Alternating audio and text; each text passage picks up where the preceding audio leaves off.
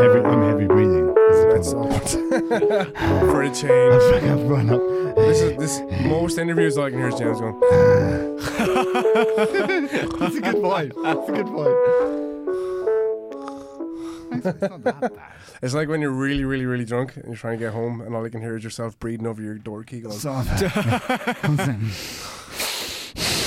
It's not that. I'm saying- That is too real. exactly. That's the last sound of your night. There's a fu- there's a future in Foley for me. mate. Definitely. last, you kind of.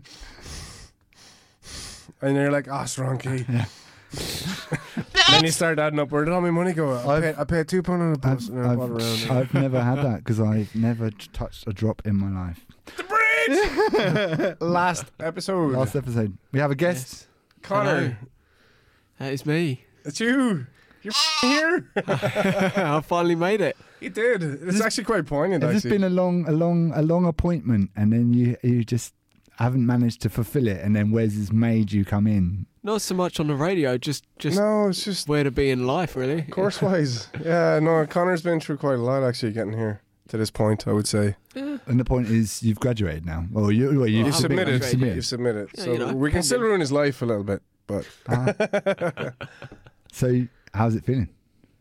Um, uh, elation really is the only. Elation's a great word. yeah, I mean, I finished uni and then shortly after went away for my birthday, and uh, you know, while it's just a relaxing weekend for my birthday, and while I was there, it's just like.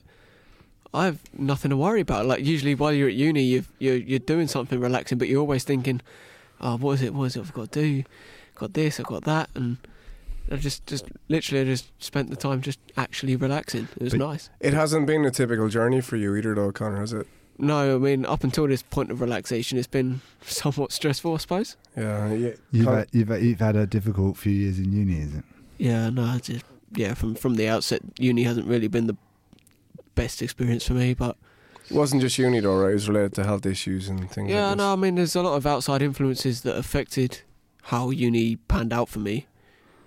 But um, ultimately, I never never really wanted to go to uni in the first place. uh, there was a lot of uh, external pressure to go to uni or expectation to go to uni. Just from what college or family or Uh, well, stuff? college college definitely like as uh, the coach to sixth form. Don't know if I'm allowed to Of course. say Yeah, yeah, yeah. Don't say, don't say. Try not to say personal names. We can, you can generalize, but Yeah, yeah, yeah.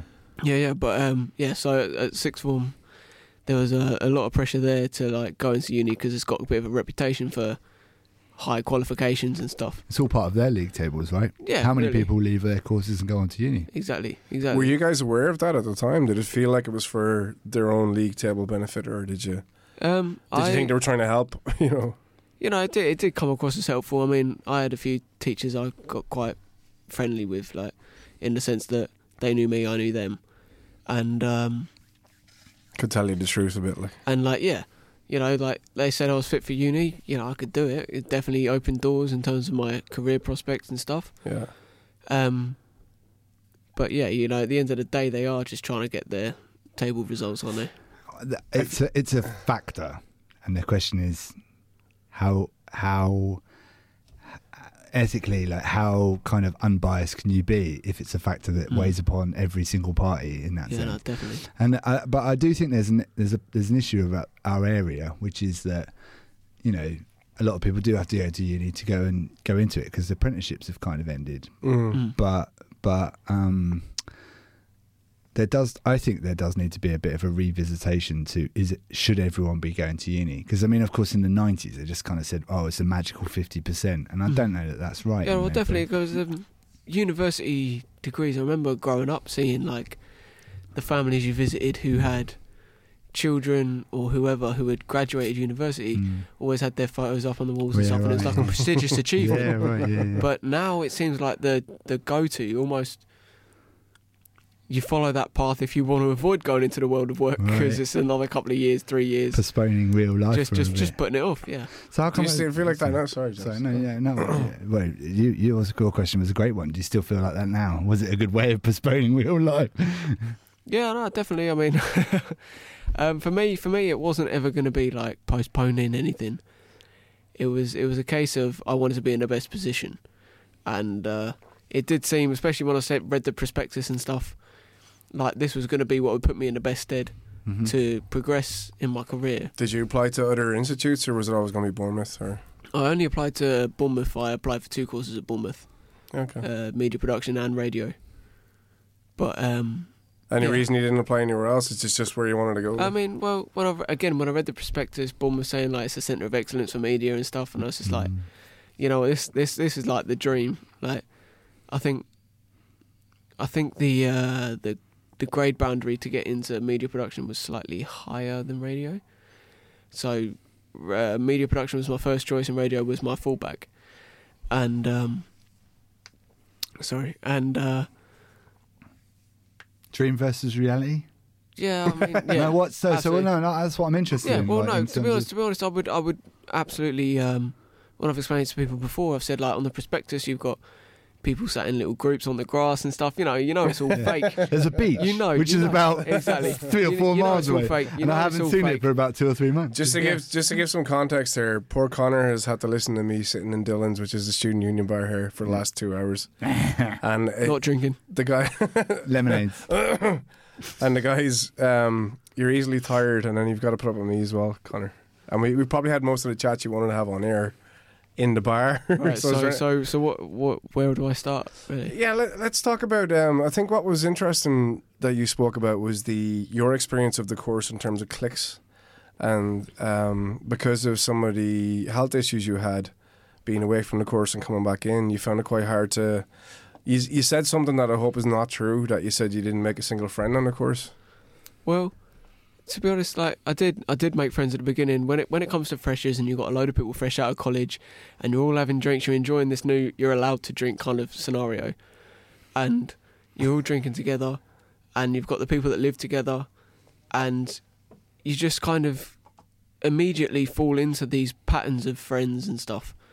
And so every every little group there's a little group of five people here, six people there, three people there, whatever that's your then your friends and I, I've seen it I've seen it kind of progressing through uni that those people stay in those groups you know I don't know From that early on, that Yeah. formative. yeah You see, And- that, that's what was very interesting for us because we were saying in the second semester of second year of our course, we let people choose, thinking that it's going to be all mixed up by skill sets. But what the guys were saying in the bar earlier, and it might not be true for everyone because it's a big course, right? Was that people still went back to their friendship, and that that is as uh, random as this is the person you stood beside when you signed on to Ask BU. This is the person you sat beside in your very first lecture, who you're now living with in a house. Yeah. absolutely in my in my experience from just just looking at the groups I know from not being part of them who's in what group and you know like it is it is 90% of the time it's just friends very rarely on skill set I, I, in some ways, I'm not sure that it changes later on either. No, because I mean, you kind of go to the people that you know and all of these other things. enough, but but the but the the sad thing is is that um, well, we've had we've we've been increasingly having discussions about how much of a lottery it ends up, what seminar group you end up in, and all these other stuff, and then the impact of seeing one another's work and what it means and all this other stuff. That, I mean, that's almost like turning around and saying that your uni trajectory is decided in like the first sort of you know a few weeks of arriving in that sense and then and then it's almost like a sort of decision made you do you're in the crowd or you're not in the crowd or you're an outsider of it in that sense this is this would be probably potentially impossible to answer. Like, but how much of it do you think was your own um, mindset of feeling outside already, and then coming back to a whole new bunch of because it's a big group, right? It's 120 people Yeah, all of a yeah. sudden.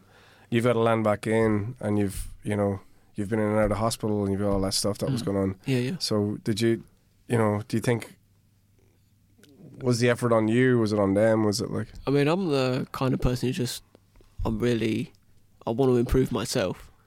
So I don't rely so much on other people, like in terms of friendships and stuff. Like it's just me and my missus living in my house, and that's basically all I have in Bournemouth.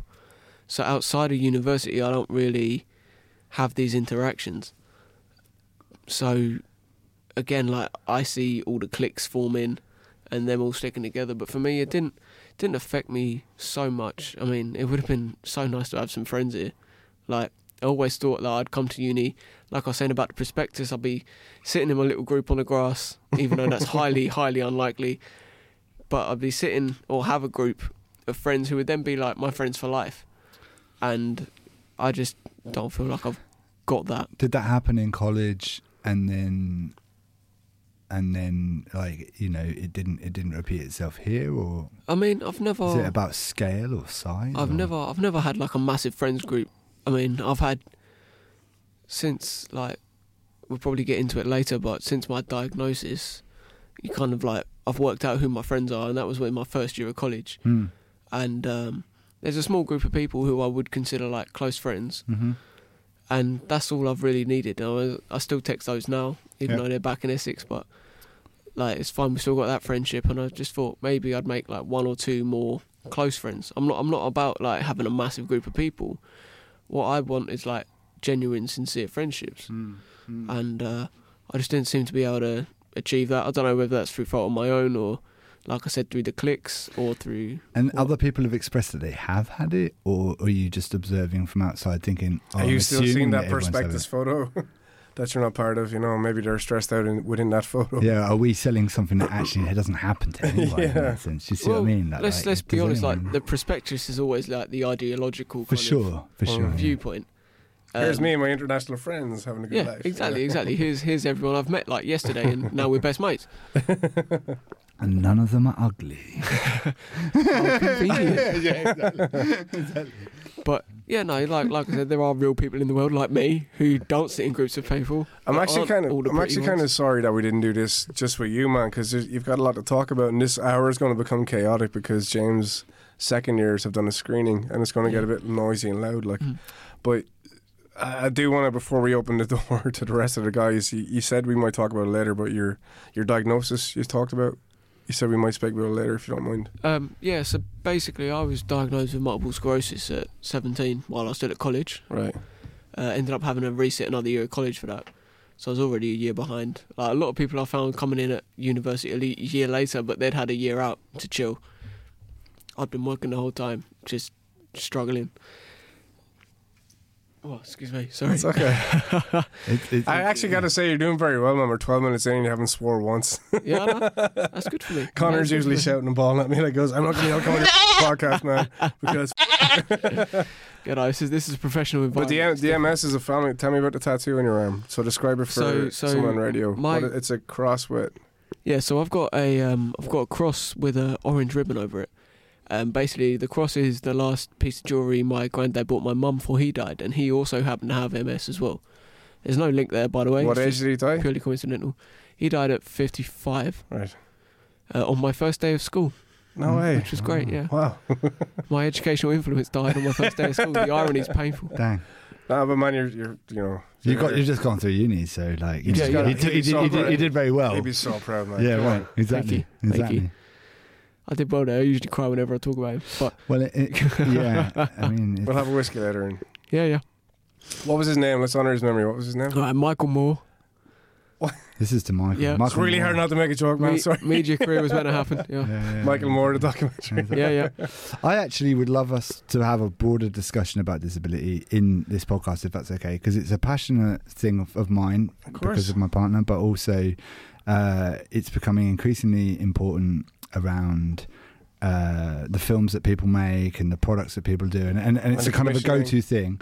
And then people make kind of you know movies and everything else. I'm going to open the door in two seconds because we've got a gang of people, but it's actually it relates to the screenings. It relates to other stuff. I, I think that disability, representation of disability, is something that we really need to discuss because increasingly, um, I think that that it's it's almost like something as a go-to that people have done. And in actual fact, I, for the first time ever, I've had students offended by another year's worth of work because they presented something in one way that was, it based a lot of assumptions Wasn't written on. by, yeah. Well, know, what, what I nothing to think's interesting is like the uh, the whole snowflake kind of Mm, movement, just being offended by everything. Generally, Yeah. people around my age. yeah, But I, I can, um, you know, you got you got to take a step back and appreciate right, what's happened before was a different era, right, was a different social kind of climate. yeah, Um, but now with this whole kind of everyone needs to be included has Mm. shone a light on disability. Yeah, but before I didn't really think so much that disability would be a part of my media career. Mm.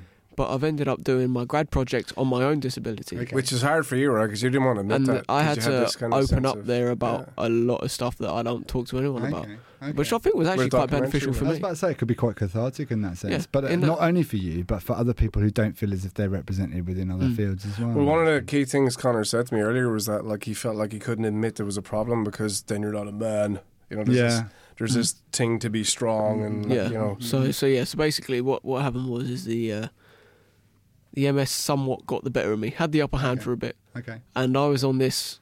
Um, I was in this second floor flat, which I was saying to Wes to get to was like four flights of fire exit stairs out the back, and that's just not realistic for me. mm. And so they reached a point where I was literally trapped in the flat hmm because I couldn't I couldn't do it, and um, you know, and then when you spend time alone, you start thinking, and then Right. your thoughts start Right. building up and building up, right, and uh, yeah, it got to a point where it it got pretty bad, and uh, I ended up overdosing on my medication. oh Jesus, But um, yeah, that, that was that was a pretty low point. for sure. But uh, then I then I was, I don't want to say it was beneficial, but coming away from uni after that, Right, um, basically I I did that, and then I went straight back home to my mum, and I Mhm. stayed out of uni, and um, completed my course from home. hmm And uh, I think that was beneficial for me just to be back around my That's why family. it's so good to Connor's and my here today. yeah, right. Well, Connor, you started off by saying that you were interested in doing radio and everything else. Yeah. There's a group of people outside that are going to come in and everything else. How about you and Wes drive? Basically, this isn't planned, by the way, by anyone else. But uh, I've had quite a lot to drink, and uh, I'm gonna, I'm gonna Just go to give and- some I'm gonna- context, by the way, James has just come from the second year screening, Yeah. and there's going to be a lot of Connor just sent something quite poignant and deep and For sure. meaningful, Right. and you've got a leery group of people in the corridor. Right, right. I agree. So in context, we address all audiences. we do. Before you go, James, and before we wrap that up, man, because that was a massive thing to say and admit on air. Um, was the sense the next day were you happy that you didn't succeed, or were you kind of were you like, Jesus, I was drunk, I shouldn't have tried that? or- I'll, I'll be absolutely honest and prepare a sheep here. I, I felt like absolute. Like, No. I Really? I I'd consumed a lot of medication, and uh, hell of a hangover. you know it was yeah it was it was a Well, serious. when you say medication, what was it? Was it like antidepressants? uh, or? yeah, so I was on antidepressants. I had pills at the time for to help my multiple sclerosis, Right. and And you know, chewed them all down with like water or milk? I or just tea? smashed them all down. I was Uh, drinking vodka at the apologies, Connor. Like I had no, I, I hadn't interpreted it to mean that you had intentionally done it. Yeah. I was in, I had interpreted it to mean that Yeah, you had no, been dealing with I- flights of stairs and that you had done that. So No, no, he was really, trapped in that bloody. Then aye. I mean, I man. It's pretty steep. Well, it's But like, um, dude, you, you, you you finished know, the course. Yeah, you finished Yeah. the course. I mean, that's and you're using it as an inspiration. You've already made a, Yeah, a yeah, person. yeah. You've already Yeah. piloted a personal documentary Yeah. about it, I and we were talking about in the pub that you're going to use that energy to help Wow. other people and speak out to other people. That's what that's what I want to do because ultimately, like the the idea, the the basis for my documentary that I did was ended up being on me rather than interviewing celebrities with MS. yeah. And what what I wanted to do was then actually show that people with disabilities lead normal lives. yeah, Yes. right. I'm proud of you, man. You know, Yes. you know, Yes. we we can achieve stuff because Right. is, there is the idea that the only dis- disabled people who make it onto TV are the ones that have it so bad, so Mm, so yeah, so bad. right. Oh, yeah, Or- exactly. Like the blind people that climb Mount Everest. You know. Like, yeah. it's, it's one There's peak or daily- another. yeah. And what I wanted to do is try and create something that's kind of like middle ground, right. but um, daily. still entertaining in a sense. well, helpful at least. Like. Yeah. I'm going to open the door because we've got some Love it, guests. uh, sit, sit- Here's a load of smelly sit- film students. Sit where you are. 'cause They're I'm- going to be all very positive, by the want way, people. This is going to Well, be. they've had a this is great gonna be- screening. And so they're all going to be. James, because we'll hear all the thank you, James. Thank you, James. So in the meantime, while all these uh, combination of gingers and filmmakers and Do I get to switch seats or am I staying here? no, you can stay there. Yeah, yeah. Everybody introduce each other. So we've got some uh, familiar faces Hello. to me, some not familiar, I've never none familiar to Connor. Make sure you guys grab a mic or something and don't leave that on We're that. sharing. We won't get arrested. It's going to be like a little Even like, pass it a around. group. I want to Hello. I, I want I to. just I want to start on. backing us on to what we just discussed. Ooh. Hold on, hold on. Yeah, it's all Hello? fun- Are we it's live? live. We are live. It's all live. We've we've been discussing uh, s- important stuff in here, uh, 'cause- uh, which we've never covered in the podcast. So disability, and the fact that like it's it's something that obviously is you know close to my heart for obvious reasons, but that I it, it upset different people at different points across the course representations of disability because it seems to be a go-to thing for lots of different people regardless of whether they have disability or not i'm not using it as a cheap segue it's a genuine kind of like what do we need to do we need to kind of you know what what how do we get that across how do you teach the ways in which we go about doing that you know that sort of addressing the things that are passionate and are careful to us but at the same time not appropriating someone else's style Can I answer that question very quickly? Go for it. We can't. We're not disabled. well no, somebody, somebody. I, I shouldn't be speaking for somebody else. For sure And it's people like Connor, and whether it's a mental disability or physical disability. And I don't mean that with any disrespect to your No, no, no, point, no, by the way, no, no, because no. you've got a personal connection no to for it. sure See, But a, a- a student of mine um, made a film, and she was really annoyed with people always. Uh, well, we we were trying to come up with a name for it, like, and we ended up with the name "I'm Able" because she was fed up with people almost. I don't know what the disabled version of mansplaining was. We were trying to get to that word because people would not grab the top. They wouldn't. They clearly see you can't reach the top shelf in a supermarket, but they're not helping you. Like they're just kind of going. They're staring at you and stuck and Mm.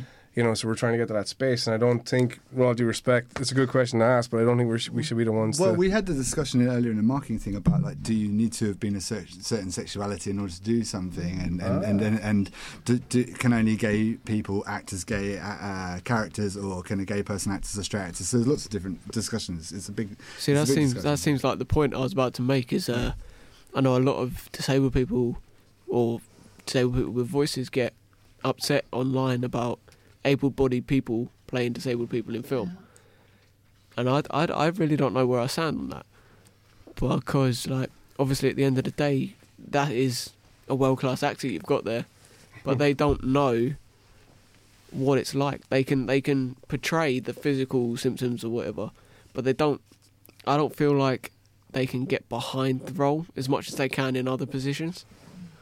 It's kind of a creative take on something, though, in terms of um, does anyone really playing any character know really what they would feel? Do you know what I mean? Mm. The, I think the question is would you be annoyed that a, a an able bodied person was playing disabled in terms of just that level of, you know, do you have a right to? Do you have a, you know. Yeah, I mean, I mean, I wouldn't, I wouldn't put it down to right. I wouldn't say anyone doesn't have the right to play a person with MS. Yeah. I just think, in order to come across in like the way, like an organic way, you'd have someone, or not even MS specifically, but in order to have like an organic character with a disability, you'd have someone with said disability playing that role. Yeah. Oh, okay. Hello.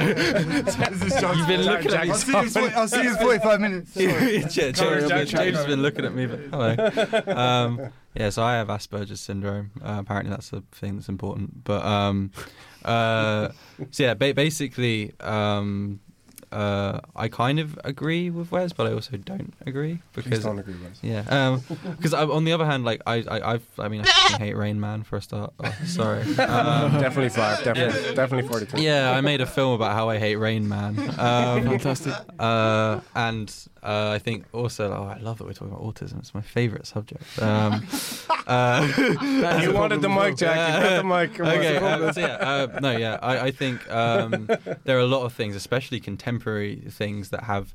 Like, there's a series called Atypical that Netflix produced uh, about a guy with Asperger's syndrome, and apparently they turned away people with Asperger's syndrome at the casting. Uh, there was a side character who had Asperger's, um, and he was a comic relief character, and it was kind of we were meant to be making fun, or we were meant to find him funny for having the disability, whereas the protagonist is more of like a kind of he's learning how to fit in with, I guess, like people who don't have Asperger's. But um, no, I'd say I'd say I think it's changed slightly over the course of like what I made my film in second year. My opinion, I guess, in the sense of like. So back then, I made a conscious decision to act in it because I couldn't find a character, a character, an actor with Asperger's. Whereas now, I kind of think acting isn't about um, necessarily embodying the. I guess you to embody it in some sense, but you're not actually the thing, or else you wouldn't be an actor. It's kind of like if you're playing a fireman, you're not a fireman. I think you have to do a lot of research. I think you have to do a, sh- a lot of research. You can, you can say. Hello, yeah. You got to do. Sharon is the name of Yeah. the sheep. yeah no yeah you've yeah, you've you've got to do so much research. I think it's more disrespectful if you approach people, ask for feedback, and then you don't employ it or you don't kind of use it. Um, and it's, I mean, I don't know. It's it's a personal thing where like I think you've got to you've got to seriously peer assess your work when you're acting in something if you want to interview people. And I think if you're writing something of that kind of genre, if you want to talk about those things, I think you also have to have an understanding because I think half of the battle is actors being bad, and the other part of the battle is writers writing really poor representations. Because I mm. think you can't really blame actors without blaming, like Rain Man, for instance. The character is basically just a tool for the protagonist, Tom Cruise, to mm. grow as a person, but the the character with autism doesn't grow at all. He's the same person at the end. He's just kind of been used for the progress of every other character. So I think you've got to start treating people with disabilities as people instead of just kind of like disabilities that you can kind of throw around as like playing cards almost. But are, are we making a mistake of presuming that because media and Hollywood doesn't treat people with disabilities as people, that everyone's doing it on a ground level? Because I was talking to somebody the other day about getting back to story because I need a new monster. I'm sick of zombies and vampires and blah blah. And I was talking to this producer who just come back from Cannes. He goes, "No, I, I want to make a new thing." Like, and he goes, "No, no, but the next thing they want is, is zombies versus social media." He's like, "No, no, I need a new thing." So even if you were uh, the person that wrote a great dis- disabled movie, you would come up and they go, "Well, actually." You know, uh, Brad Pitt's hot again. You know what I mean? They, they want they want a viewership, like so. Maybe a lot of what we think is being ignored is actually because no, because there's a cash. Like you know, you make something for Channel Five. Oh, Danny Dyer can narrate it. Like you know what I mean. So maybe I don't know. Can I interject for a second? Please do. Uh, yeah, because um, so Who are you to interject? yeah. yeah. Introduce So- yourself, lads. Uh, so hi, I'm Matt, and um, so from a young age, I was also diagnosed with autism spectrum disorder, and um, I don't have as much of a problem with Rain Man. I think for for a couple of reasons. Like um, one, uh, it was made at a time when autism wasn't very well understood. I think it was just coming into the limelight. I think as a thing that people in the mainstream were understanding. So naturally, you know, people would have very basic assumptions on what it was, which is why the character of Rain Man is this sort of very exaggerated, sort of disabled character. And also, I think autism spectrum disorder is a very wide, you know, it's on a very wide spectrum. So people, you know, some people will be like Rain Man, but some people will be more high functioning, you know, like myself or you, Jack. So I think, I, I think, I don't have a problem with the film. I have a problem with people thinking that all people mm. are like Rain Yeah. Man who have that disorder. No, I be think honest, that's yeah. that's the misconception that we I should thi- avoid. I think that is something that I think I've done an injustice in talking about Rain Man is the fact Yeah. that people Rain Man was the beginning of a conversation about autism which Mm. previously wouldn't have been had. However, I And I agree with you in the sense yeah. that the impact it has has been somewhat negative because all Yeah. a lot of films following it have portrayed autism in the same way. yeah You know, showing that the character is, you know, unable to communicate communicate at all with other people. Mm. Whereas they they should explore the spectrum a bit more broadly. I think. Um, we have oh god, off my chair. We have a woman in the room, and uh, and I'm conscious that actually one of our most popular podcasts has been about group work, and I think both disability and also um, gender are stuff that everyone just kind of goes, oh no, we live in an equal world now, we don't have to really do anything about this, and then just kind of plow on, like the patriarchy just kind of, well no, we're fine, everything we we we there there are five of us in the group, we all we're all equal, and yet and yet it doesn't necessarily work that way. Um, uh, how do we go about one addressing these issues around uh, fairness around well not um, it's not just about gender it's actually about it's about disability it's about people being at diff- even di- people at different levels in their own experience of what it is that they're doing you know because i think that the temptation is for people who go yeah i've already done this just hog hog the space and leave a lot of other people out Oh, let's start with Cowdy because she's the honorary woman here in the room. But, Wow, surrounded by I know the sausage. You're the one percent I'm gonna have to like speak up for You're the me skin. and okay, great. Look at the Um, patriarchy. I came in here in a very celebratory mood, like two drinks in after this wonderful screening of films, and then you have me talking. What are you talking serious about for James? right okay i think it's it's it's sort of what you um, what you pointed out jack doing your research but also having the conversation. Um, you know constantly putting people together seeing other people's perspectives um, that's going to be part of that conversation right? Because if you just you know flock to the people who see the world your way then you're never gonna right be able to see it through Well- somebody else. That what what's happening? More Right, people waiting. what's- Sorry, sorry to Yeah. interrupt, but um, basically that's what that's what I was Yeah. trying to say. Is it's not so much like knowing; it's more understanding. Absolutely. So when I was saying about like a disabled person Yeah. fulfilling a disabled role, Yeah. they'd understand like the audience as Yeah. well. You could have feedback on the script, you know, for whatever it's worth. And I feel like in a world, the world we are now is where everyone wants to be respected, everyone Yeah. deserves to be respected. And I feel like the best way to do that is if there's actual that conversation that you're Yeah. talking about, But, I think it a, um, starts. an actual understanding.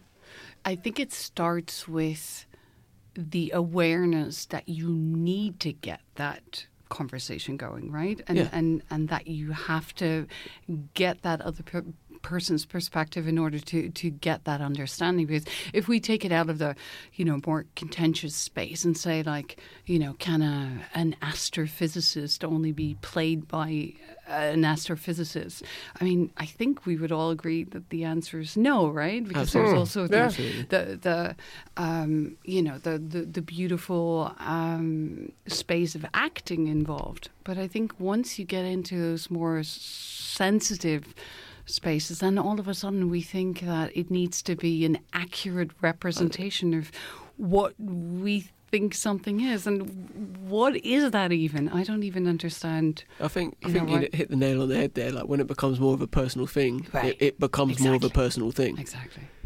And uh, What does, uh, from an international perspective there, Luca? Sorry, because the other thing we haven't done on the bridge. You're well, headed Claudia, computer school. you're- yeah, it's uh, because we've never had international students on here, sort of, sort of turning around and going, "What's it like from?" Irish. Hey, I'm, I'm, I'm So I, I'm Yeah. representing the international. Yeah. Uh, well, awful no, apparently not. Apparently the Irish and everyone else. I'm gonna. I'm just gonna. Uh, the door is locked. But There's more How did you students. find group work, Luca? Oh, how did I find group? Where are you from, Luca? Uh, I'm from Romania. Romania. And uh, th- yeah, that's Eastern Europe And for was everybody. was the Bournemouth University course the first time you came to England? uh, no, Or were you no, here but it was the first time I I lived in a foreign country, and uh, A foreign country. It's been good. It's been bad. I, I mean, uh, I could talk till tomorrow. Give me three goods and three bads, Free goods. very quickly. Uh, nice IPAs. Um, uh, That's one bad or good. we have a beach. That's two goods. Deliveroo is amazing. Okay, and now three bads. Three beds. Um, people don't uh, go hundred percent at university with their effort towards film. Um, the course was a bit too general. I would have liked a more applied course, but that may be me. And the I don't have a third bed, I guess. So uh, your three negatives for Cameo. the whole Cameo of is the England were first- course. worst thing in Bournemouth. that's the worst thing in England. Is Yes. that course? Yes. Can I just ask you very cheekily, what do you, how do you say sláinte? What? Like what's cheers in your country? Noroc, which roughly translates to "in good luck." N- Norlock, Yes. Yeah, yeah. sláinte. I was I was expecting a representation talk. I was thinking of argument. Have it. Have it. Have it. Have it. I think uh, representation. It, it's a very good example. Uh, the the whole debate between Bohemian Rhapsody and Rocketman, where one film pictures a very cisgendered, whitewashed version of Freddie Mercury's life, and also takes a lot of liberties artistically, biographically. It's just It's BBC Sunday afternoon, isn't Yeah, it? yeah, it's, it's- it's fine. Like it's okay. it's easy to swallow, It's easy DVD. to It's good. digest. Look, yeah. Whereas Rocketman, I read an interview with Elton John where uh, he he explained that he wanted an extravagant film because his his career was extravagant and that's what it boils down to basically. I'm glad you said that because I didn't know it was a musical and I went yesterday. I was like, oh. I was like, there's no way that Army Dad would sing. Like, you know. for me, like, uh, uh, just a final thought uh, with autism and the whole discussion before. Uh, for me, Jack's second year film was was quite eye opening because as a person who doesn't confront with this issue, you don't think about it. Uh, what is autism? Is it on a spectrum? I, I don't care. I, I I never think about that. Whereas I just had the impression from Rain Man. Jack's film is a way more uh, real approach towards um, autism and how it relates to our everyday lives when you suffer from it. It, it was very interesting and insightful. It's not all oh, I can communicate, uh, I'm uh, lost within my own world, as most doctors would say. And I, I think that was amazing. It, it started the conversation for me. Yeah, you touched on something very important as well. Is that everything? The language is getting too quick. People are stressed and depressed and on a spectrum very quickly. You're going, no, hang on a minute. You're just you just have some responsibility right now. Like you're not depressed. You're not stressed. You're not. You know, it's like there's there's stuff going on in your life that you need to get on with. And I haven't seen your film, but I presume. You should. you must have seen Jack's film, Undertow from last year. Oh, it's the same. Oh, that one. I thought it was. Oh, yeah, it's brilliant, man. Yeah, we we, we had you on about this. Sorry. I would blush, but the media says I can't. You're also, we're on air, so You're it's already- radio. Yeah. Joe, Red. Joe's also a returnee. Oh, hello there. and Joe, and Joe uh, had some. I don't think you guys The suffer from something that you reminded me No, of. no, no, Actually, yeah. you know, representation in film, Yeah, Irish accents and Irish in movies. yeah. Uh, I don't know if you have this in Romania. Like, are people doing Romanian accents yet? you know, I do a the Irish bit. Oh my And I'm- god! like, so I'm going to get. you know, and I'm, I'm not gonna. Brad Pitt for Irish accents every time. Oh gosh. Well, he was. like that. he, he was. I'm going to let him. I need to say- for people. He was one of the best Hollywood, but it's usually that diddly diddly diddly diddly diddly. I think the whole. I, I don't yeah. know. I don't know. Have I been as offended as I would be if it was a disability or just your culture? Do you what you reckon, Connor? Would it be the same? Oh wow. This man hasn't spoken yet. and He's here first. Speak. Hello. Hi. Bring up a topic. Oh while my they're coming. god. Oh, hi. So Talk many people. man. Hi. I'm, What's your uh, name? oh, there's a lot of people walking in right Okay, now. Okay, there's about 15 people coming in behind 15 us. people walking in right now. Uh, hi, I'm Dan. Uh, Hi, Dan. yeah. Uh, Can you raise a topic for the 15 people to answer? raise a, In raise a- unison, they're going to sing the answer. Raise a topic. No, Um, as in what we just. Yeah. As in, what, you about, know. what about disability and everything? Well, you can keep that one going, or you can change if you like. Uh, Represent. Re- let's let's say representation. You can interpret that whatever you want. Representation. Aye. Um, oof. like I don't, I don't know how to like raise. the Have you ever topic. felt it yourself in terms of movie or? Uh, media like. I, I'm, I'm uh, uh, a straight white man, so I have no problem. Why are people laughing at that? No, I, uh, I'm. He's been in my bed. I'm overly represented in films, but like, You're overly uh, represented. but like with the film that I made for uh, second year, I didn't want to like make anything gendered or anything like that. But it just so happened that Is that like, possible?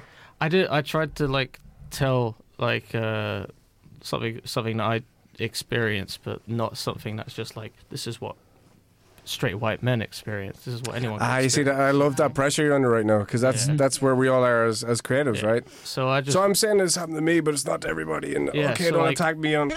so I It's definitely kind a tightrope there to walk, isn't it? Yeah, so I tried to like tell like my own experiences, but like I made the protagonist. Uh, the, the protagonist was a was a woman. Um, kind of just because like, uh, I don't. Uh, it, it could have been a, a gay story or like a lesbian story or anything like that. But like the best actors was just uh, a girl and a guy, so it ended up being straight. Uh, but like, um, I Do you feel, know. can I can I ask you a question, man? Because you, you're Yeah. um, there's a lot going on inside your head, and you're not telling me. Yeah. And I wonder if it was an age before social media and before Mhm. all that stuff, would you have made a slightly edgier or a bit more? Were you considering all this stuff? What did it influence I was influence your film? considering all like this stuff beforehand. So I think I was more like, um, if I was going to make a film, what would it be? Like, like anyone can make a film, but how do you make it your way? But I don't want to like just be like, oh, you know, when you're a guy and you do this, because there's there's loads of films that do that. You know, like oh, when you're at school and your pants are down, or I don't know. Can I just acknowledge this is particularly hard for him because there's never been an audience Yeah. in a podcast before. So, so many There's people literally, here. there's literally 15 people. well, I'm trying to ask. So them- many people them- here. Please do. Yeah. There's so many people here, and you, wait, everyone's The is drinking, and I yours. Hold walk on, in and there's like, like oh, the two, topic's four, disability. six, eight, 10, 12. You set me up to fail. Hey Dan, how, how about you cover this disability topic? Yeah, how about I go on a Yeah, do you wanna- do you disability? wanna? Does any? Can I ask a general group, and if you feel like you describe them, like, d- do you guys, um, as your age, as filmmakers, media content creators, do you feel like you have to be very careful in terms of PC and? Can I say this or not say this, or will I go against it? Yes. And oh, I heard a grumble. Give that man a mic. Here we go. Nottingham. Hello. Let's give him staring. Um, well, yeah, of Make course, it's into the mic. because like the way film is, it's a very public thing. Oh, you're looking at the screen. the way film is, it's a very public thing. Like Okay. whatever you're screening is by essence like representation because you're representing anything on a screen. Like you show something and, and now no matter who you put on, that's the whole point of peppermint, right? The whole controversy behind it.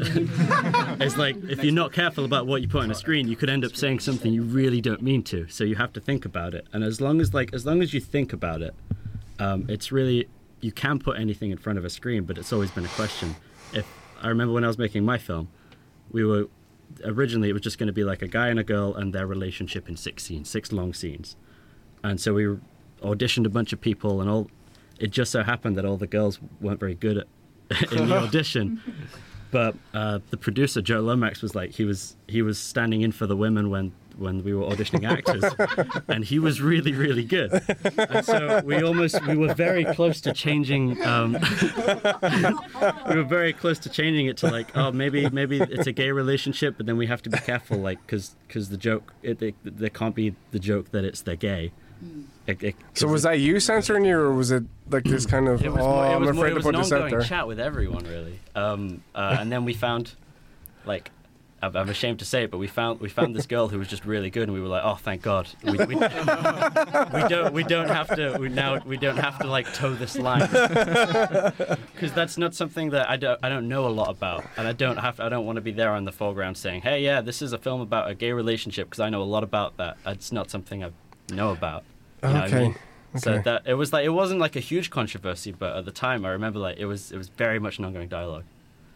Where where did the um, anxiety come from? The fear of was it like if you got it wrong, or like was there not a bit of like okay, let's just go for it this way because Uh, it's working this way, and let's do it. there was there was a bit of that. The anxiety was like I don't want to be a homophobe because like James Gunn just got fired for saying like horrible things and like this happened and this happened. what you say when you're 16 or what you say when you're 18, what you say when you're 25 and you have like a different sense of humor can affect your career now. Wow, because that uh, that wasn't that wasn't true for us. It was on a it was on a it was on a wall in a park and a swing. It was like it wasn't recorded anywhere. You know, you wanted to say something. Oh, it's just interesting he was bringing this up because we literally had a discussion the other day where I was like, "Oh, I want to make a, a film where there's a gay couple, but it's that's not the story. It's just they so happen to be gay, but at the same time." They're both hitmen, so you're unintentionally adding a bit of negatives there. So isn't Brad Pitt and Annie Jolie? yeah, yes, Brad Pitt, Jude Law, no, uh, but it it all lies in intention. I think, like so with Bohemian Rhapsody, it was originally Dexter Fletcher wanting to do like an openly gay story, and then Hollywood went, "I like your story, but I want a different director to get it." And then when it messed up, was like, "Hey, can you pick up our scraps, please? Like, can you fix this?" And then he went on to make Rocketman, and then actually got to Embraced it. Yeah. Fully went for it. Yeah. And now it's a it's like acclaimed. it just it all lies in intention like it depending on like where you come from and what your intention is so if it's a straight white person trying to tell a gay story if they intend on good things hopefully it should be good but if it's for like exploitative or caricature reasons which i think bohemian rhapsody is um that's where you end up no. Do you guys in the back of the room as you make stuff these days? Do you censor yourselves in case of all this, you know, online feedback, Twitters and things? Oh, we've got a, we've got a, we can switch seats. I have a story. um, so last year I made a film. It's called The End Game. It's just about chess and these two guys who are just playing chess. And I when love we- that actually. Yeah. And when we cast it, um, we had originally the two best actors who were going to play the parts were going to be people of color, um, and I was quite worried at one point. I was thinking, okay, wait, if I cast these two guys, then is that going to be a problem? Because is this story going to turn into a story about, you know, just two black guys? It's like, um, I don't want to be, you know, I don't, But what, what was what was making you I don't want to be like at that point? Like, At- at that why, point, why couldn't you like- just let it go? at that What- point, I was like, I don't, I, Why we, what I was, know what was I know what this story is about. I know this story is about chess and it's about these two guys having this existential crisis while they play chess. It doesn't matter if they're guys or if they're if they're, But if it they're did, though. men It or did, though, women right? or what ethnicity they are. But at the same time, it did matter, and I think it mattered because not because of what I thought, but because of what audiences would think. So Oh, I don't wow. think the audiences were ready for. I don't think people are ready for a story which can just so be. you're, you're you're presuming what I'm ready for. I'm presuming what you're ready for. Yeah, I don't think people are ready for a story which is just about chess, in which two people who just happen to be of color will be playing these parts. Because then I think at some point in their minds they're going to be thinking, "Wait a sec, these two guys, they happen to be black, so why isn't that referenced at any point in the story?" Were you afraid that might have been comedy or something? Or I, not kind of comedy. a I, I just don't. or- I just don't think I was the right person to tell that story. Ooh, Maybe. So, but in the end, again, uh, similar to what happened to Jack, I was quite lucky that another person auditioned, who was white, and we ended up casting him and the other person. So we didn't have to kind of, you know, cross that bridge. I think that's quite interesting. Do you wanna- Yeah. I'll go for the microphone. like, I, I'm, this is me referring back to A level, but uh, before before I did A level media, I literally had no idea about like media encoding, and I don't mean like the export. I mean in the sense of like the way the way we code media, in the sense of the way we put ideas into things. And when I watched things where characters were black or white, gay or straight, I didn't necessarily think that that had any repercussions on the story. But learning about media theory, I then began to be way more conscious of the way I represented people. Not that I did much of it, but like the the general kind of idea of like I get what Ben's trying to say, and it's not necessarily racist. It's the idea that when you're kind of taught certain things that the idea that everything you put into something has to have a meaning and that everything has a purpose and that everything is intentional because the idea of a film the idea that you're told in media theory at least from what I was taught was that everything in the frame in mise en scène in the way it's pr- like uh, that's meant to be intentional if it's not intentional people are still going to think it's intentional and so the decision in to, to put two black characters in people are going to think that's an intentional decision and that, that is going to be a part of the way it is that's not like I think I think if we're not in an equal society, obviously, because if we were, then that wouldn't be a thing that people would consider. That wouldn't be a thing that we teach at college. Film, film is a creative process, right? Yeah. So if you wrote an Irish character and you cast me, would you not trust me to say, oh, "Hang on a bit, man, I would never say that that way," or "There's Yeah, a thing here I wouldn't do." So are you guys worrying beyond what's your responsibility in terms of having written it? And if you get an Irish person into your Irish film, do you not trust me to go? That's I would never say that. We we don't, especially in the south or in the north. That's a thing that wouldn't be.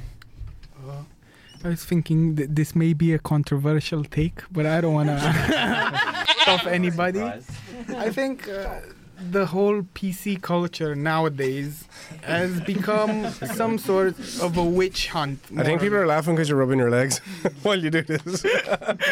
I was just thinking that as a creator, yes, you need to be very attentive to uh, representation, but as an audience consuming media, I think people, because of the current zeitgeist, are obsessed about pointing out. Ah, he's insensible. Ah, he's a racist because he did that. Whereas things are not always, excuse my pun, black and white. I see what you did there. It's very good, Lucas. Basically, You got it in.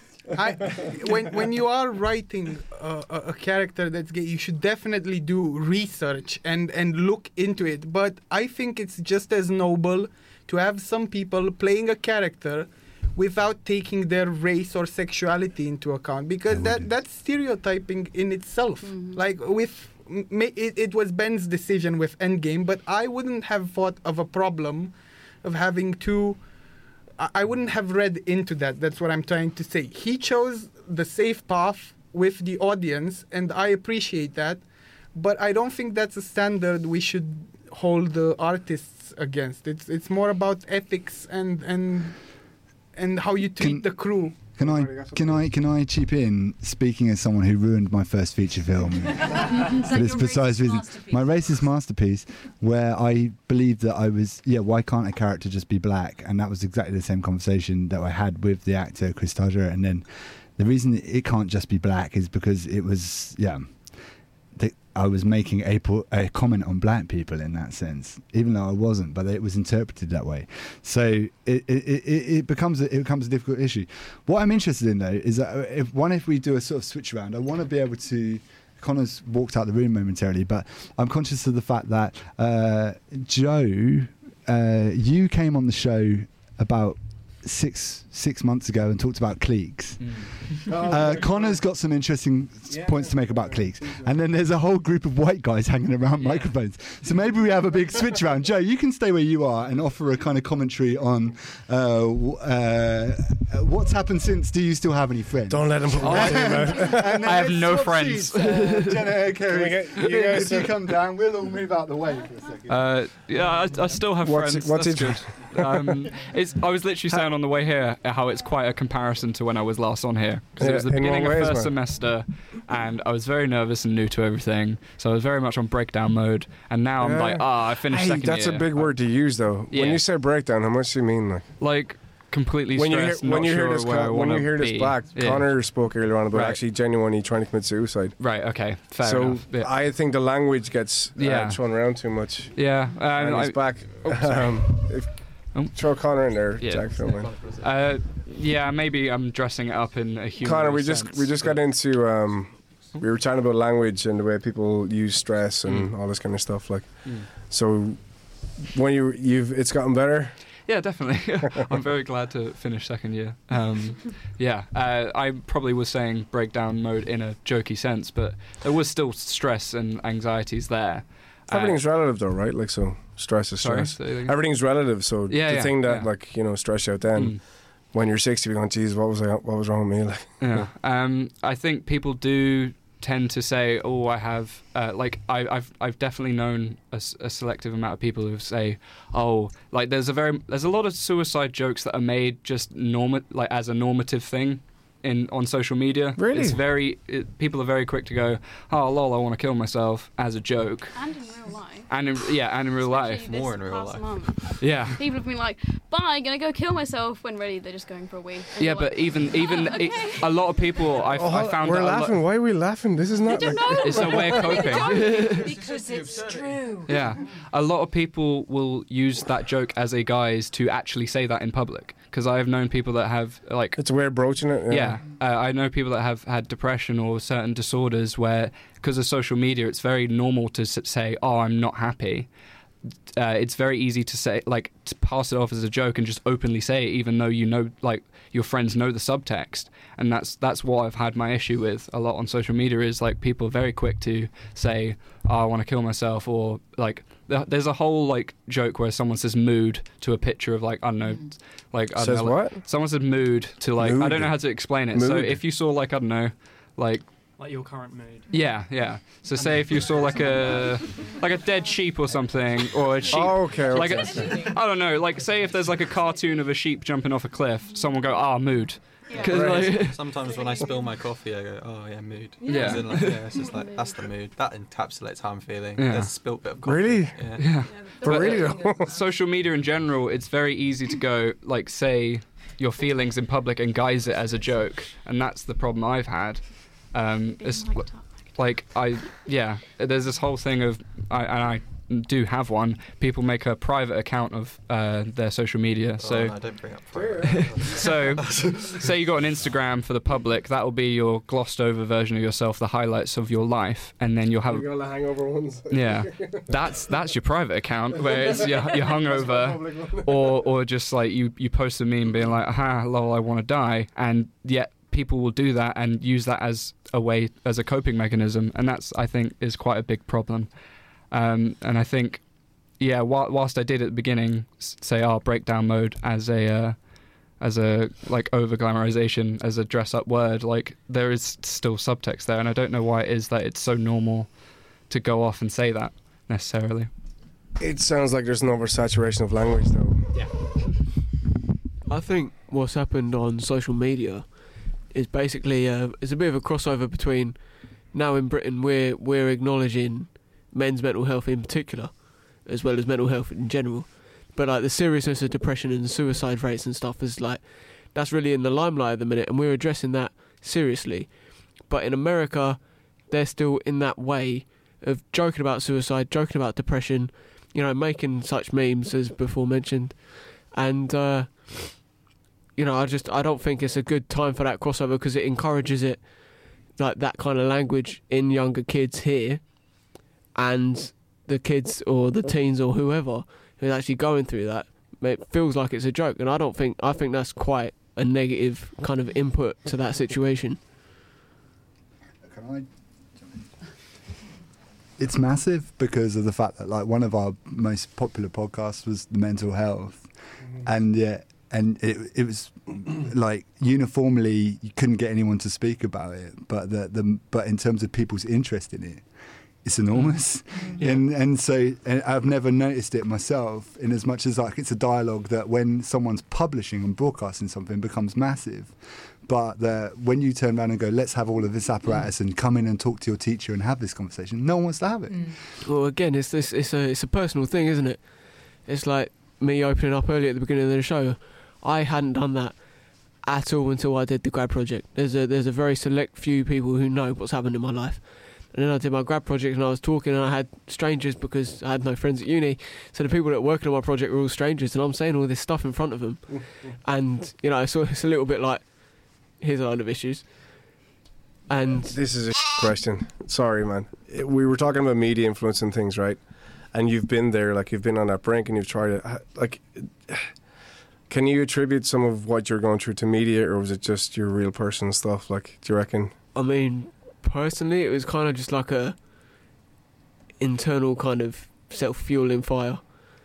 But I can I can fully understand. Like my earlier point was that I think these kind of things are glamorized. They're they're kind of not made infamous, but kind of like just made more popular and okay in like making it a joke with the memes and stuff. What a what a thing to say! Like making it a joke, suicide's a joke. Yeah, because it is. Because it is. Uh, you see it. That's how things get normalized is through humor. Like I'm like I've talked about the whole private thing. I'm still guilty of doing that. I've definitely have done a post before, being like, "Hello, I feel," and You actually really did. and and you, you like you flat out say it, but because you're joking about it or you're saying it in a jokey manner, it's passed off as normal, and other people can go, "Oh, I relate to it."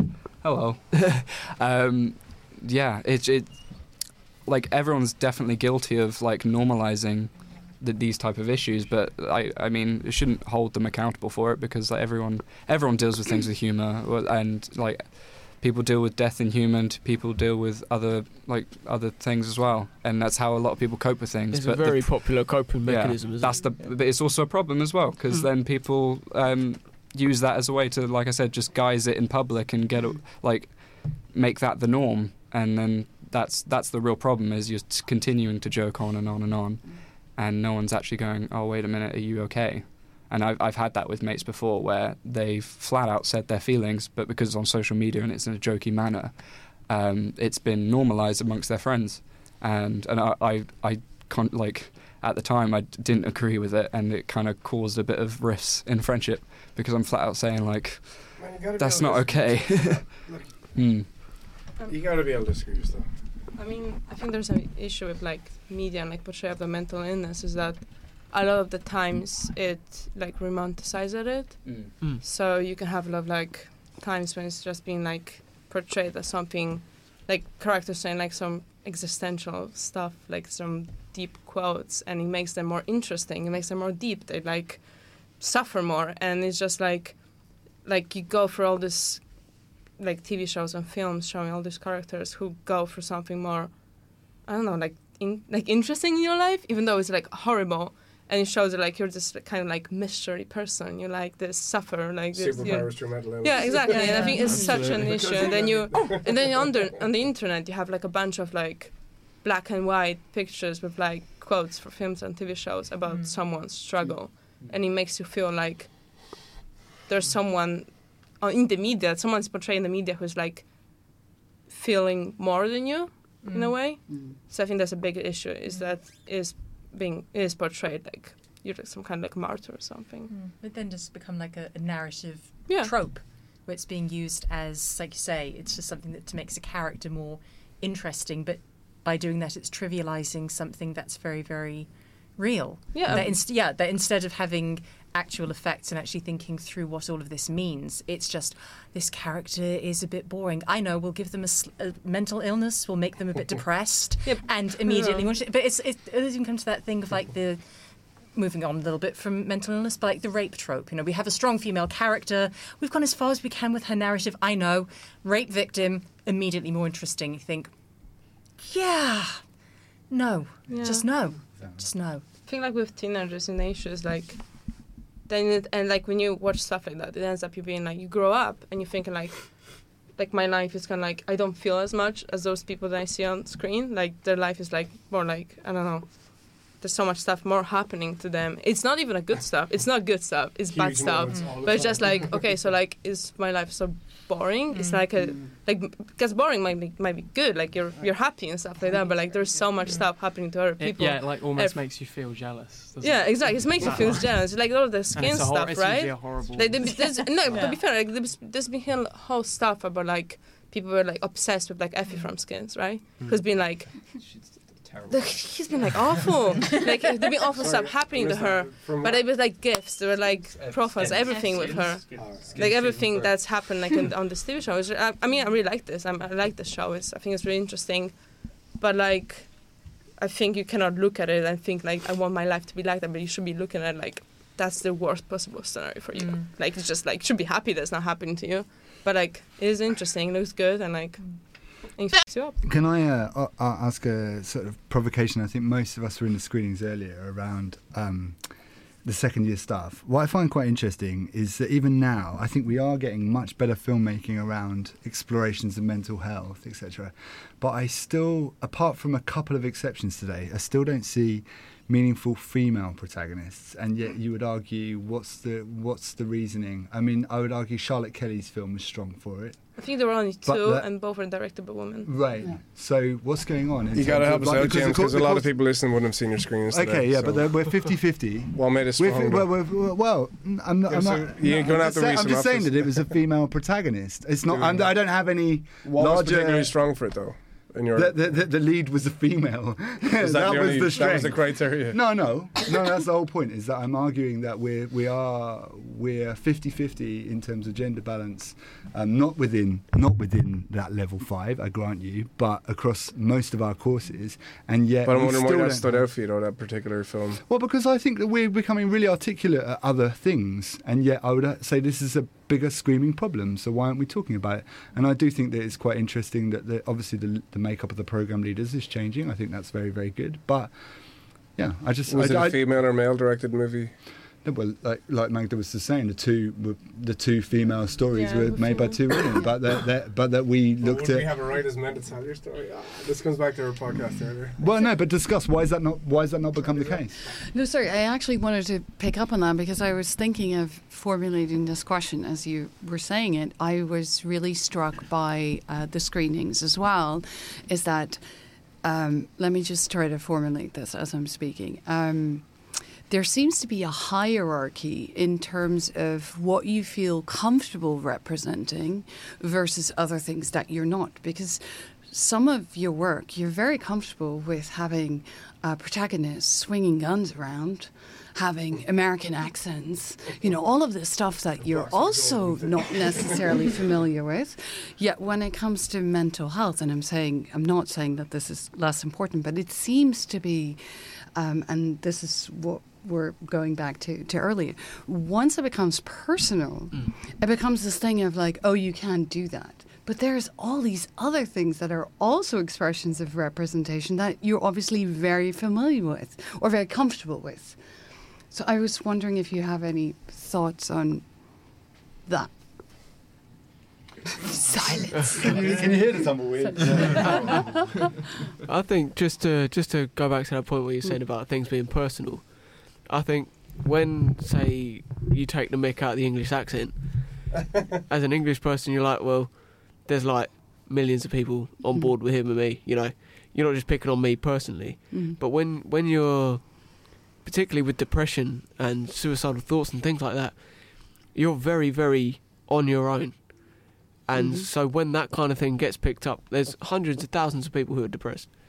But because you're in that position with your depression, where you're that low, it feels like that joke there is targeted at you specifically Mm. and that's why it's so negative. And I think when you're when you're talking about mental health and stuff, it's mental health. It's your brain. It's literally nothing more you than that. And you know, that's why it seems like it's a personal attack. And I think that's why people are scared to Mm. approach these subjects Mhm. because I can't talk about MS Mhm. as a whole because Mhm. my experience is different to anyone else's Yeah. because individual. I can't talk about depression and suicide because like that's me again like choking on suicide because it's Mhm. it's a tricky situation. It's a it's a horrible subject Yeah. and it's it's difficult for me to try and express to everyone else how I felt without trying to seem like I'm trying to generalize. I think I think that's the problem. But I also, I mean, I totally get what you're saying, but I also think we cannot be all things to all people, right? No. Because I'm sitting there with a completely different constellation of factors into who I am, and I'm offended by completely other things in films that you know you you might not pick up on. So I think that's what James is saying in terms of gender representation, but there's there's other things too that affect you personally. So it's it's such a difficult conversation to have, but It it's is. so incredibly important. Yeah, Um, I think representation is fantastically important. Like, it's a brilliant opportunity for people to kind of not have their time in the limelight, but to have like the issues and everything that makes them them, Yeah. kind of like expressed in the media, and then people just just take a second to like observe and think about it. Mhm. Are we pro or anti censorship? Anti. Anti, Yeah. but we're all doing it in some way, right? When we, s- it sounds like we're all doing it in some way. Absolutely, you do it. You do it now without even thinking. I think. Yeah. I think we're thinking a lot and going, "Oh, what if I offend this person or offend that person?" Well, or yeah, what if yeah, I-" but that's that's that's the problem. That's what I hate about this world we live in now. Is because you can't you can't do anything without offending someone. Yeah. But it's okay to be offended.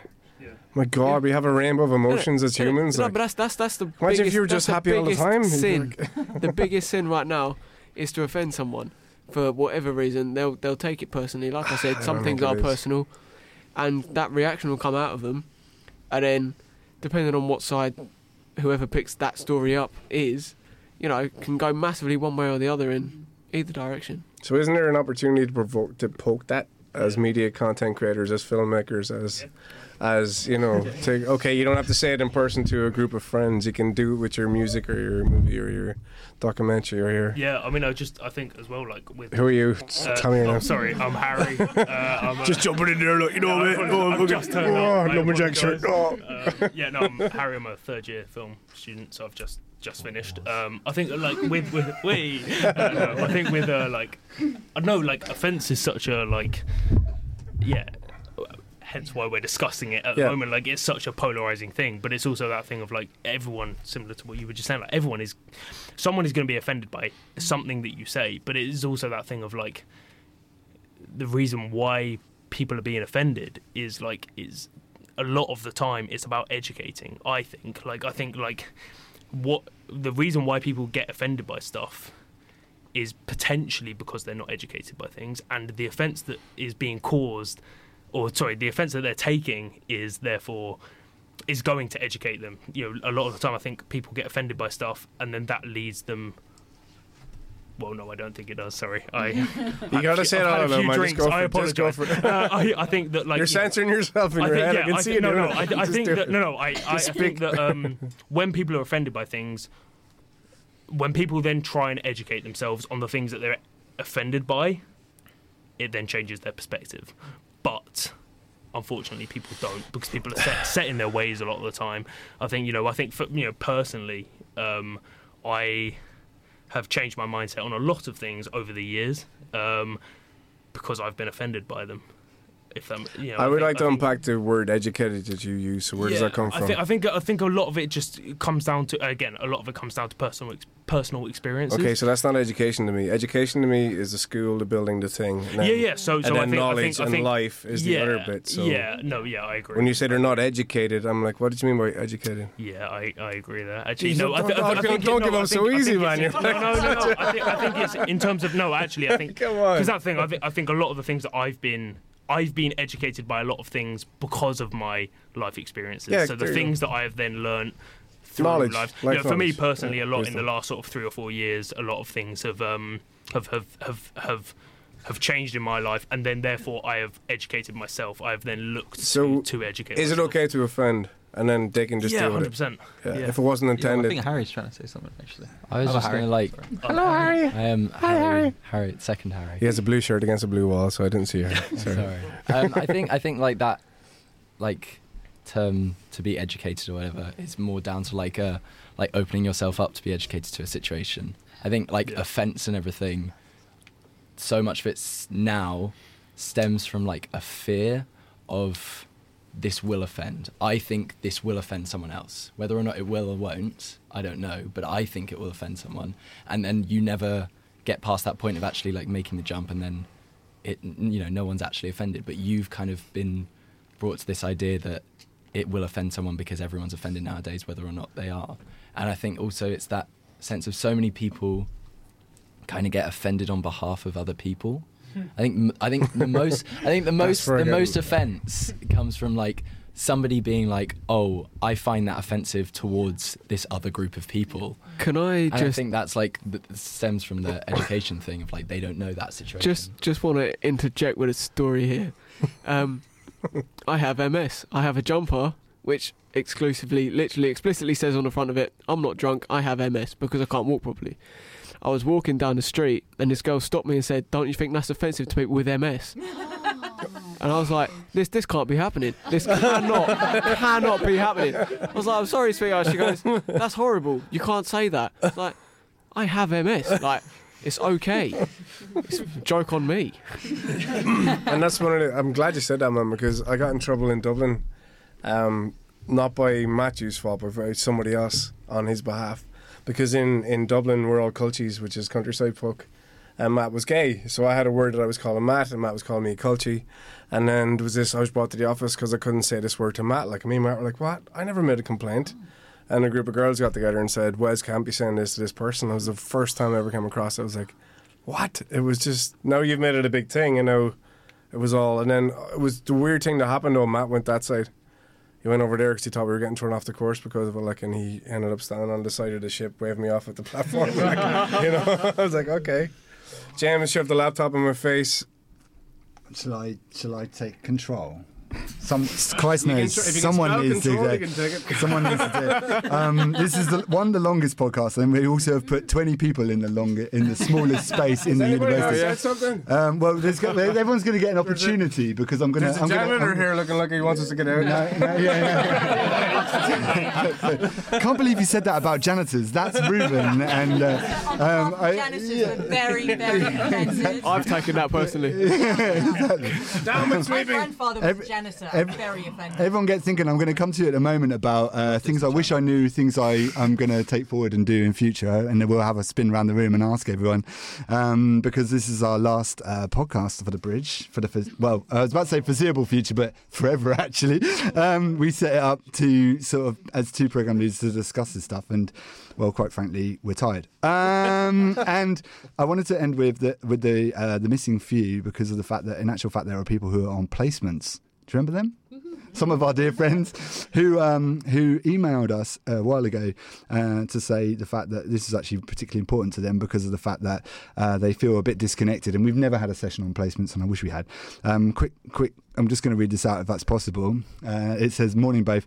Hope you're both well. Uh, I'm a um, BA Media Production student. I know ba- you hate it when I say BAMP. Um, currently on placement, and I've recently been catching up on your podcast. There's no real rhyme or reason to this email other than to let you know, uh, you guys, how much I've enjoyed the series and how great it is to hear genuine, uncensored, Uh, minus the sheep, minus the sheep's opinions from both lecturers and students. Uh, with being out of the university system for a while, I did have apprehension and I felt slightly anxious with the thought of returning, both because I've enjoyed the working environment, but also because of the people I've known for the past two years won't be there when I return. And in reality, this just gives me the chance to meet and collaborate new people, which is exciting in itself. And with this said, the podcast very much grounded me in the sense that it has reminded me to refocus on why I decided to do this degree in the per- first place, to grow creatively, to seek and utilize opportunities. Listening to this has given me a perspective and really made me reflect on how I work creatively, how I work with others, and made me reconsider my mentality to certain aspects in my work. The passion you both have, well, yeah, uh, for the subject and teaching is one that we genuinely inspires us to want to uh, do better, not just for the now, but for the grade, and uh, but for myself and for my future. So, sorry that this is a random and not so helpful email, but I just thought I'd share my appreciation for the bridge, which I think is um, a, a fairly sweet way of ending. I thought what would be cool is like kind of a looking back, looking forward. Uh, where's favourite episode at all? Has to be this one. it was supposed to be a drunken, stupid thing, but we got quite deep and poignant. it's our most useful one, and it's the last. I think what we should do actually is open a door and set a mic there for people to say their name and uh, either a sentence or an inspiration for people coming up through the courses as they leave. You can swear, you can say whatever you want. You can make an in-house joke. There's a couple of faces that didn't get to say something. Apologies for that. Um, so there's there's a guy in a lovely shirt with flowers on it. Uh, Wes, do you mind if we use your microphone because it will swing round and then Hugo can, Bye. can Start. We're all going to go to Dylan's after this, but um, yeah, yeah, on the spot. There we go. I've just got to say bye, right? No, think it's something something meaningful. The last little thing. say your name and a thing. My name is Hugo Esposti. Um, I don't have anything to say, but thank you. So no, come on. I'm Everyone give some kind of start the life goodbyes advice. off. Thank you. Thanks, Hugo. so profound. That guy is fucking Next. Next. Well, my name is Conor Morris. Just want to say rest in peace, Michael Moore, and thank you very much for having me on the ah. show. Oh, that's awesome, man. That is awesome. Granddad is also a Michael. That's granddad. There's That's awesome, dude. Yeah, no, I both did say at the time. Next. Hi, I'm Finn. I didn't say anything because I'm drunk and I make a fool of myself. But thank you very much. Good podcast. Don't say thank you. Say something like someone else who listen to it can use. Uh, How do you cook pasta? Mashed potato recipes. Uh, listen to a new ba- a new band you found. Uh, oh, parquet courts are pretty good. Listen to them. don't say. We don't need thirty people saying thank you. Give advice to listeners about something or something to look at. A movie, a, a band, a festival. So, like, uh, some, some advice I'd give myself. Yeah. in first Yeah. year. Uh, I guess no pressure. You'll do great. Um, uh, that's just. I mean, just literally just put your 110 into it. That's it. drink less Wetherspoons No, tea. Drink more. yeah, worry about things. See? like Full cocktail joke to Buy yourself, James Jack. more Guinnesses, and you might you might answer your risk assessment. Here's a tip.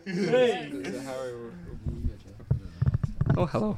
Um, I think the bridge has been great for like just being really uncensored and just like frank on subject, in the sense of just like if someone is feeling bad or needs like advice, like it's been really helpful to go up here and say, hey, this is what I'm feeling at the moment. Hopefully, I'll feel different. Uh, advice in general, uh, it's important to remember that we're all students. We're gonna Oh, fail humans. and learn at stuff. I think there is a lot of pressure just to just be perfect, but you are students and also learn how to cook better. Chickens do not cook in microwaves, folks. Yeah, I'm Harry. Uh, yeah, I mean, similar to what Joe just said to me, honest with you, be prepared to fail. You're gonna make uh, make a lot of to then get better. Uh, it's gonna happen. That's about it. Yeah.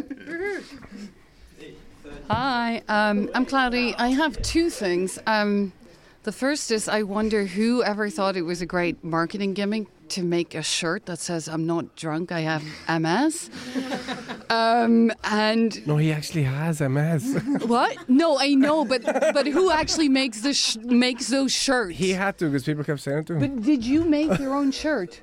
No, he bought it. Controversial. So who who whoever whoever thinks of a shirt like that? Anyway, how many do you think you're selling?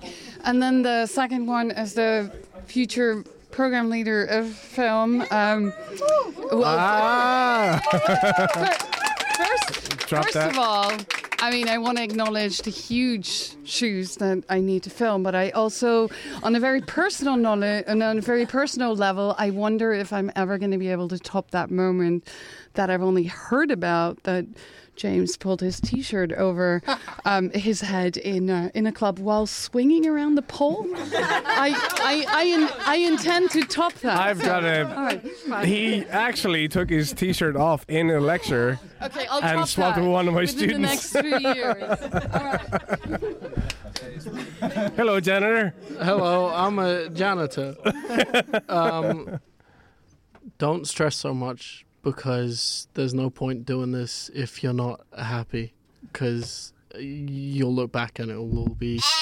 Yes. yes, boy. Hello, I'm Luca again, and I've got three pieces of advice. Oh. First one is uh, always do Look on the bright side, whatever you can to step out of your comfort zone. I didn't, and I greatly regret it. Second one is whatever your lecturers tell you, you can finish the assignment 24 hours beforehand. it's a lie. and uh, yeah, Thir- third one is uh, if you don't watch at least two David Lynch films, you can.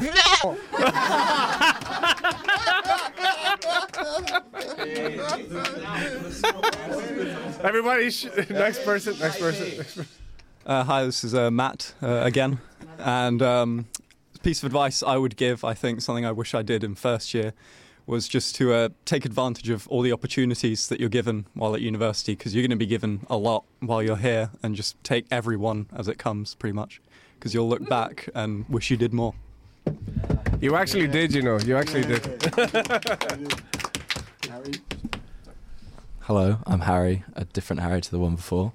Um, kind of building off what Matt said, but also like topical to what I've been doing at the moment is like take every opportunity and do as much as you can because it's the only way to learn, but also be conscious of not overworking yourself. There comes, there comes. Jack is nearly crying in the corner. you you don't necessarily know it until you hit it, but everyone has a breaking point, and like to to overwork yourself to that point is is not good, and you get to a point where like you're losing the quality of what you're doing. So do everything to 100% and do as much as you can, but be conscious of like doing the right amount of stuff.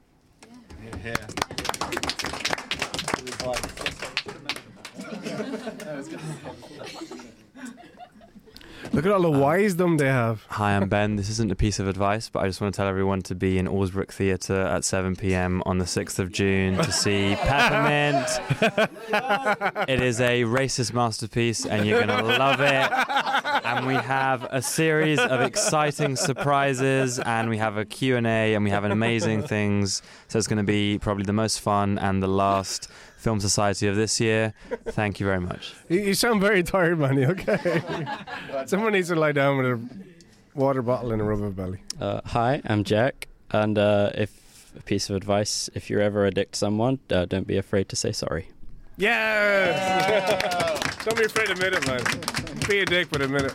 Hi, I'm Magda, and follow me on Instagram. Is I'm deleting this. This is being Alright. deleted. Thank you. Censorship. You're going to sheep all over that. Hello. Hello. Uh, I, I'm Dan, and uh, I've learned that the two most uh, powerful words are shit. Uh, people say you can't do things, just say f- it. People said I couldn't make a heavy metal horror film, and I made it.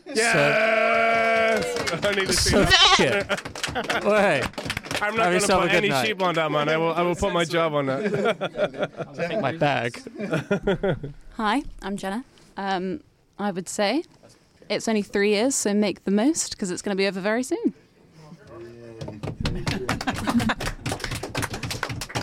Um, I'm Joss. Hi. Um, yeah, I'm just gutted that I'm missing um, screening next week of Peppermint. Really.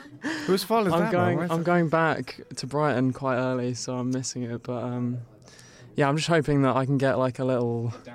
Yeah, download or something like someone needs to like GoPro or something. I don't know. That's your advice. to Strap a upcoming GoPro to. James. I think that would be that would be great. Is yeah. that your advice? Yeah, That's- that's that's, your- that's, all I ask. Do I speak to this one? This one. This one. Stereo. Hello, I'm Karis. I don't say much because I get overshadowed. So goodbye.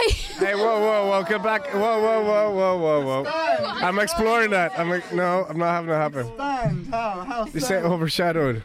it's easier to be quiet than like deal with the dick. But is that a choice, though? Is that a choice to be quiet? Yeah, Or 'cause I instead- don't want. Oh my god. That's god. very different to be overshadowed, though. to be a girl and to live with five boys, Yeah. or to do essentially live with like fourteen boys that always come around my house. Yeah. It's just easy to shut up. Well, don't shut up now. Tell them everything you want. You know, get it out. Like, Be quiet. just, just be quiet. Like in terms of the girls coming through the course, then who's in that situation in a house full of guys with a thing? I don't know. Like okay. Is your advice for them to be quiet? Why am I saying so much? So, you know, like Joe's whole clique thing. Yeah. So I'm in like the group with all the boys and then me. Yeah. So I'm often just like, So to girls coming into first year that are coming out that might hear this, what would you say? Like, don't be afraid of boys. yeah, Like, so I've never been one of those girls that's like, oh my god, I just get on with boys better because there's less drama. You know, you know, the girls, you know the girls. But it's just like, because they're usually more angsty. And you're like, well, you know what? I'm fine. so I can do it. ball anyway. ache. Boys, there's so much drama with boys. When you're actually in with the boys, there's so much wrong with the boys. But So to you in first year, what would you say? It's all right. Ah, you're in the same place then. You'll be fine. Which is true, actually, right? But yeah. ah, good. It's fine. Everything's Hasn't been a totally negative thing. No, no, nothing's been negative at all. They're just like they oh they argue so much. I just feel like there's stuff you're not saying because of it's usually those kids. No, no, they're not dickheads. It's just literally I just wish they would turn their gain down by like thirty percent. Drops the mic. Come on. Laura, hi. Uh, uh, hi, everyone. I'm Laura. Uh, advice, I think, is listen to everything that everyone has said because they have all turned into amazing, super wise people, and we are so proud of them. Um, no matter how bad it gets, we are here for you. Do not stress too much because you got this. And thank you very much to Wes and James and for the bridge, the amazing work that they have done. You've both been awesome. You've smashed it. Peace out. Mic drop. Thanks. Wes, any thoughts? I think we should wrap up when they're all yeah, when the guys get All out. right, you want everyone to go back and then just do Yeah, then we uh, we'll have a little bit of it. You got anything?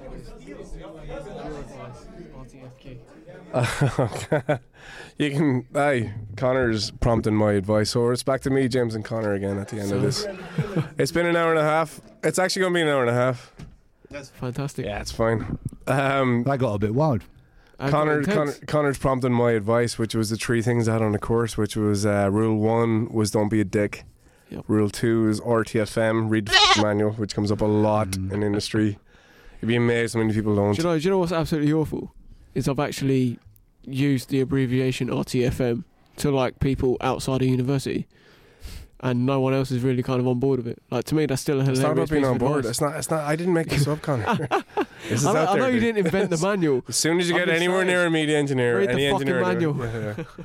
How was that for you? Actually, you shared some stuff, and then you came back in, and people were talking about stuff, and that was a, that was a, that was a lot of people. We touched on a few topics there, which I felt like I, I felt personally like I could contribute to. Yeah. and I, I really enjoyed that. To be honest, I think that was a good experience for me. It was it went oddly towards representation and stuff, which was yeah, I, great. but I think it's something that we haven't looked at, and yet it's obviously uh, affecting a lot of people, and it, a lot of people are very passionate about it. You see that in dissertations, you see that in the films they're making and stuff like that. So I think that, um, you know, it's and I think it's a massive discussion that we've got to have. I think It's really I- brave I- you said that out yeah. Yeah, That's Thank massive. And I don't, I don't think you. it's even just in the media that we make. To be fair, I think it's in the way that we treat one another as well. I think that that's the thing is that just sort of.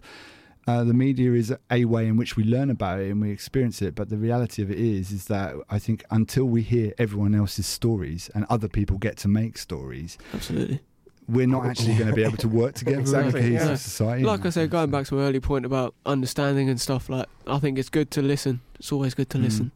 But that's what I love about what you you did. A couple of things there, man, that were huge in the space of an hour. Like you, you, you shared an incredibly personal experience about suicide, but you didn't presume to know everybody else's stance, and you, you know, and you would never do that. Like, which is huge. And then other people that take up a placard tomorrow to down with this sort of thing, Father Ted style. Yeah, no, don't absolutely. even consider that that much, No. or haven't, haven't ever been through it. And then you had students talking about different experiences, and you, that was, you know, wow, like what I mean, end. I've, got, I've Yeah. grown up with friends with different problems and all sorts, and I've I've always been the person to, like deal with other people's problems rather than burden other people with my problems, as far as I'm concerned.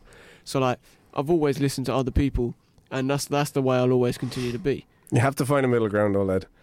Not to the point of you know going there again, and not to Yeah, the no. point of not mattering Yeah, again. no, so there's exactly, a middle no, I mean, bit where straight, you straight down the middle. I Yeah. I think I found a nice level playing field now. Good. Just continue ambling on, Good, whatever, man. whatever. Uh, your granddad would be really proud, man. That was an awesome thing. So he yeah, It was really amazing. It was really Amazing. we won't forget his name now because of this. You know. Absolutely. It's Make it fine. live The on. whole thing. Where's the, any advice on the on the on the way out? Um, no. I think we've we've covered it, right? Yeah, the Covered guys did an awesome job. I would Yeah. say in the last thirty seconds, I don't regret anything. You know, Mm. I've I, I'm considered. Uh, I don't care what people think about in terms of how I look or act in life because I never would have left that small town if I did, and that's why people confuse with me. They think I'm confident, and that's why I don't like the word confident. Um, I'm from a curtain twitching town, Mhm. and if if I cared what they thought, I would never have left.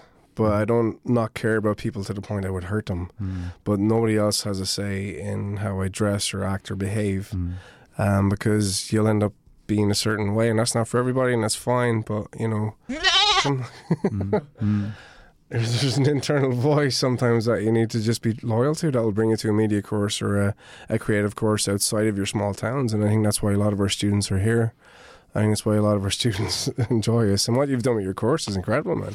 As a last thing to say, I have to say, man, I'm fucking proud of you. Like, I met you the first day on this. You were the first person I was introduced to when I got here. Right. And Krista said, as I left her office, be a James. And I was like, I won't figure James. I'd be a fucking Wes. Thank you very much. I'm fucking Wes. Like, but I know what she meant. And you're, you're like, what you've done is great. And they're so buzzed. Mm. And your course is like, you know, they're like, they're just to have the they have that you know they have hmm. the they have the bug man they're like Mm. they're and they, and they're not afraid of what's out there they're gonna they're gonna define it and that's that's genius and I'm not saying all of it of course there's gonna be it's a course so there's hmm. there's gonna be a pocket of people that didn't quite get it but you should be proud man I'm proud of you I am. No, I'm, I am proud. I'm proud of all of it. But I am. I, but I love being here as well. I'm Bournemouth graduate, and so it's in my vested interest that, like, the tradition continues. That it becomes the place that you go to to do all of this stuff. And I do think that we turn out better grads than most other places. I love that. I'm very proud of that. And I think that, and I think these students and the cohorts since I've been here all deserve to wear the badge in that sense. So I think that's amazing. I'm really, really proud of them. I think that what's quite interesting from my point of view is that um, we live in a quite a divided society, and yet I think that both we set out to set out the bridge to kind of bridge that to some extent. And I think that if we've all got a bit more of an understanding of us as human beings in whatever, either students versus lecturers isn't a thing. You know, we're all mm. people. We're all in, in that sense, and the idea that we kind of have a we can respect one another's perspectives and differences in opinion, then this is all just going to be better for us all in that sense. And so I think that to some extent we've achieved that goal. We've seen it tonight with like, you know, 20 different people in the room and, and having a great discussion that we can respect one another's differences. We can sit there and have these kind of things. I think that you know if we if this is the platform that we all move forward on, then it's going to be a bright, bright future. It's really exciting. I want to go to the pub. Fantastic.